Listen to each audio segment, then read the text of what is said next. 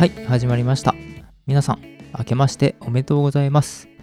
正月休みを経て2キロ増量したりょうやんです。この番組は植物に興味を持った私が植物の話題や疑問について雑談形式で配信していく番組となっております。はい明けましておめでとうというにはですねもう1月の中旬に入っておりましてだいぶ遅いんじゃねえかっていうね思われる方もたくさんいらっしゃると思うんですけどごめんなさい。明けましておめでとうございます。さてだいぶね昔の話には聞こえちゃうんですけども12月30日に農家の種 TV のね YouTube チャンネルにて全国農家船農作物ドラフト会議というね企画にね参加させてもらいました。この企画はまあさながら野球のドラフト会議をね、えー、模してチームに分かれてチームをね一つの国として考えて自分たちが作付けしたい作物をドラフト会議していくっていうような内容でして僕はあの悟りのアグリの悟りくんやカピパラくんをねリーダーとして、えー、楽しきラジオの慎吾さんと世の中の山本浩平さんとのチームで、えー、やっておりました。まあね内容についてもしね気になられる方がいらっしゃったら農家の谷 TV にアーカイブ残ってますんで、まあ、めちゃめちゃねつるちゃんが紙編集してくれてめちゃめちゃ見やすく面白くなってたんでぜひそちらを確認してもらいたいんですけどもまあ、ネタバレ的に言っちゃうとね、なんと、その農作物ドラフト会議でね、優勝しちゃいまして、え結構ね、色物ネタだったような気がして、こう、どちらかというとね、盛り上げ役で、まさか優勝するチームになるとはね、思わなかったんですけども、個人的にはね、ほんとあの、道草チームがね、非常に強いカードをね、たくさん持ってたので、そこがね、優勝するだろうって、多分僕ら以外にもみんな思ってたんじゃないかなと思って、まあ、よもう、掃除でね、やっぱ、お米っていうのは強いなと思いますね。まあ、そういった企画もありまして、ま、アーカイブ残ってますんでね、概要欄にもちょっと、そのアーカイブのリンクを貼っとこうかと思いますんで、もしまだ見られてなくて気になる方いらっしゃったら、ぜひね、見てみてください。はい。ではね、今日は、あの、観葉植物でね、非常に人気の高い結構ね、どこにでも見られるんじゃないかなっていうね、あの植物についてちょっとね、学んでいきたいなと思います。では、本編いきましょう。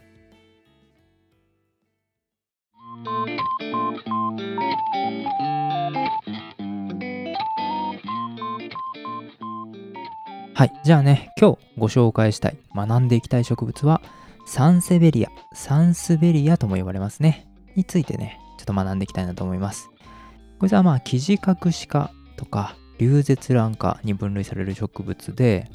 主な原産地はアフリカみたいですね。乾燥に強くて多肉植物として扱われてます。名前はね、聞いたことあるなとか、わかる方はいら、ね、多いのかなと思うんですけども、もしね、姿わからないなっていう方はいらっしゃったらね、Google の画像検索とかで調べてもらうと、あ、あれかと多分思われる方がいらっしゃるんじゃないかなと思いますね。もしまあ普通にね、街とかに出かけてって、それこそね、雑貨屋さんとか美容室とか、そういったまあお店関係にね、出入りしてたりすると、ほぼほぼね、置いてあるところに遭遇するんじゃないんかなって思うような、かなりベタな普及してる観葉植物の一つとなります。じゃあなんで今回ね、このサンセベリアを取り上げて話そうと思ったかっていう理由をね、ちょっと言ってきますと、このサンセベリア、和名でね、虎の尾とも呼ばれます。虎の尻尾ってことね。葉っぱの縁の色が、まあ、黄色みで横に線が入ってるようなね、姿が虎の尻尾のような縞模様に見えるために虎の尾と呼ばれてます。ちなみに虎の尾と呼ばれてるのは、サンセベリアトリファスキアータローレンティっていう品種を指すみたいなんですけども、2022年はね、虎年ということで、そこにね、もろ乗っかりさせてもらったような感じですね。で原種のサンセベリアトリファスキアータが元になって多くのね園芸種があります。黄色の符が入るのはさっきのローレンティっていうのがメジャーなんですけども小型のねローレンティコンパクタなどがね市場に出回ってるほか白い符が縦に入る白島チトセトランなど様々なね種類があります。自生地ではこの、えー、サンセベリアの葉っぱから繊維を取って利用されてるそうですね。はい。自生地では日当たりがいい乾燥した場所に自生してて鳥はスケアタなどは1メートルほどの高さにね成長するそうです。で地下茎からねあのー、地下茎っていうのは地下のま根っこがねこう横にどんどんどんどん増えていくような増え方をするんですけどもそこからね小株をたくさん出して横方向にね広がってどんどん増えていきますこのサンセベリアねめちゃめちゃ育てやすいんで観葉植物としてねめちゃめちゃ流通してます冒頭に言った通り結構いろんなお店でね置いてあるのがね観察できると思いますんでいろんなねそれこそえー、トリファスキアとローレンティなんかメジャーにすごい出てると思うんですけど、それ以外のね、サンセベリアもね、たくさん置いてありますんで、もし今度、いろんなお店、美容室とかね、雑貨屋さんとか行った時にね、ちょっとキョロキョロ見て回ってもらったらいいのかなと思いますね。はい。でね、このサンセベリアが、まあ、めちゃめちゃ普及した、なの、現在みたいにポピュラーになったのも、きっかけがね、あったみたいなんですよ。それがね、十数年前のマイナスイオンブームがきっかけだそうです。多分ね、このマイナスイオンブームって僕が、今僕は現在31歳の独身男性なんですけどもね、この僕が小学生くらいの時だと思うんですよね、多分。マイナスイオンが出るっていうね、ブレスレットとか、小学校までの通学路に時々現れるね、大体ね、まあ帰りの時間帯なんですけどね、怪しい露天商からね、おばあちゃんにねだって買ってもらったような記憶がね、ありますよ。皆さんもね、なんか覚えてませんか？なんか。こう、暗闇に行ったらぼんやり光るタイプのね、蛍光の、あの、ブレスレットですよ。で、マイナスイオンが出るとかね、そういう触れ込みで売ってるやつ。そういう露天商ね、あの、パチモンのたまごっちみたいなやつも売ってましたよね、確かね。まあ、ちょっと話はそれたんですけども、このマイナスイオンブームの時に、まあ、サンセベリアが他の植物よりもこういったマイナスイオンをたくさん出すとか空気中の有害物質をね他の植物よりもたくさん吸ってくれるとかっていうのが、まあ、ちょっと広まっていった、まあ、きっかけになったそうです。それで観葉植物のね空気清浄効果っていうのをちょっと調べてたら、まあ、大体ね1989年の NASA の研究にぶち当たるんですけどもこの研究はね、まあ、宇宙ステーション内の空気清浄の方法をね、研究してた NASA の部署があったみたいで、そこがね、その観葉植物が空気中のホルムアルフェデヒドとかベンゼンとかのね、その他アンモニアとかの有害物質を自然に除去して、シックハウス症候群の抑制に一定の効果をもたらすよっていうような結果をね、まとめてた論文があったんですけども、で、ただね、この論文内の実験っていうのは、まあ、閉鎖的な空間の状態にした60センチ四方のね、入れ物の中で行ったりしてるんで、家とかね、職場のオフィス環境と比べたらまあ当たり前ですが、まあ、全く違いますよね。そういった空間のことを考えると、まあ、結論から言っちゃうとね、実際の生活に落とし込むと、まあ、窓を開けて換気したり、えー、空気清浄機をね、家電量販店で買った方が、現代はね、空気清浄効果を圧倒的に見込めるよっていうことなんで、それよりもま空気清浄をね、植物だけ頼りにするのはちょっと植物も荷が重いので、それよりはこう生活空間にね、やっぱ観葉植物っていう緑色が入ることで、まあ、ストレスの軽減効果だとか、緊張緩和効果だとか、こう安心感をね、狙っておいてあげる方がね、僕ら人間としてはいいのかなっていうふうには思いますよね。はい、ここからはね、サンセベリアの育て方のポイントとかをね、押さえていこうと思います。置き場所は、まずね、置き場所。室内なら日光が当たる場所に置いてあげてくださいね。もし外にするんだったら、まあ、直射日光が当たらない半日陰ですね。これは完全に影になってるんじゃなくて、まあ、光がね、直射が遮られるような半日陰がいいですよっていうことで、というのも夏場の直射日光が当たると、えー、ちょっと日光にね、負けて葉焼けをしたりするそうで、日光がね、多少少なくても育つ耐陰性耐性の耐に影に性質のせいで耐陰性っていうんですけどもこの耐陰性を持つので日当たりが悪くてもね多少は育ちます。ただまああまりにも日当たりが悪いと葉っぱの色が悪くなったり、まあ、軟弱にね徒長したりそのなんだろう間延びするっていう感じでいいかな。灰色が悪くて、まあ、軟弱に育ったりするので、まあ、できるだけ半日陰がねいいです。で冬は10度以上のね、場所が好ましいんですけど、水を全くあげないようにして5度ぐらい確保できるんであれば、もうね、えー、休眠状態に入れて、水を全くあげなくても、そのまま越冬させることができます。水やりなんですけど、5月から9月、これがね、サンセベリアの成長期にあたるんですが、表土ですね、植木鉢の表面の土が乾いたらたっぷりと与えてあげるような水やりをしてください。10月頃からは徐々にね、水やりの頻度を落としてあげて、で、まあ、また冬が来ると思うんですけど、そうなったら先ほどのように休眠状態にして越冬させると。ただね、注意点としては、冬でもオフィスとか店舗内とかね、暖房がよく効いてるような環境だったら、ちょっと別な話になるんで気をつけてください。もしね、暖房で平均15度ね、1日平均15度以上あるような場所になるんであれば、月にね、1度くらい水をあげてれば大丈夫です。この植物はね、割とサボっても、なかなか枯れないので、非常に育てやすいと思います。多少ね、水やり忘れたとしても、多肉植物で葉っぱが分厚いタイプのやつで、自分でね、水分を保持するタイプなので、えー、いきますから、なかなか枯れないのでね、えー、結構サボっても、サボり気味な、そこのあなたでもね、大丈夫なので、ぜひ、えー、家にね、置いてあげてください。どちらかというと、水をあげすぎて、根腐れを起こして枯らしてしまうっていうね、方の方が多いと聞いてますんで、水管理はね、まあ、たくさんあげればいいもんじゃないよっていうことで、結構ね、たくさんあげがちなんですけどね、お花とかね、そういったもんだったら結構あげてもあげちゃうんですけど、こういった多肉植物だとかは意外とね、水切っても切ってもなかなか枯れないっていう性質があるので、その辺は注意してあげてください。あとは肥料なんですけど、生育期、まあ、5月から9月ぐらいですね。この時にめちゃめちゃ薄く薄めた液体肥料をあげるか、ホームセンターとかに売ってるね、あの、ボールみたいになってる置き声、その置いたままにできる肥料とかがある。あれ簡単なので、空いたのでもいいんじゃないかなと思うんですけど、ただしね、えー、大体ね、こう、上げ、上げすぎちゃうっていう場面がね、結構あって、肥料を上げすぎると、肥料焼けを起こして、こう根が傷んじゃったり、で、そっからね、ちょっと弱くなっちゃって病気が入ったりするっていうこともたくさんありますんで、何事もね、えー、適用でね、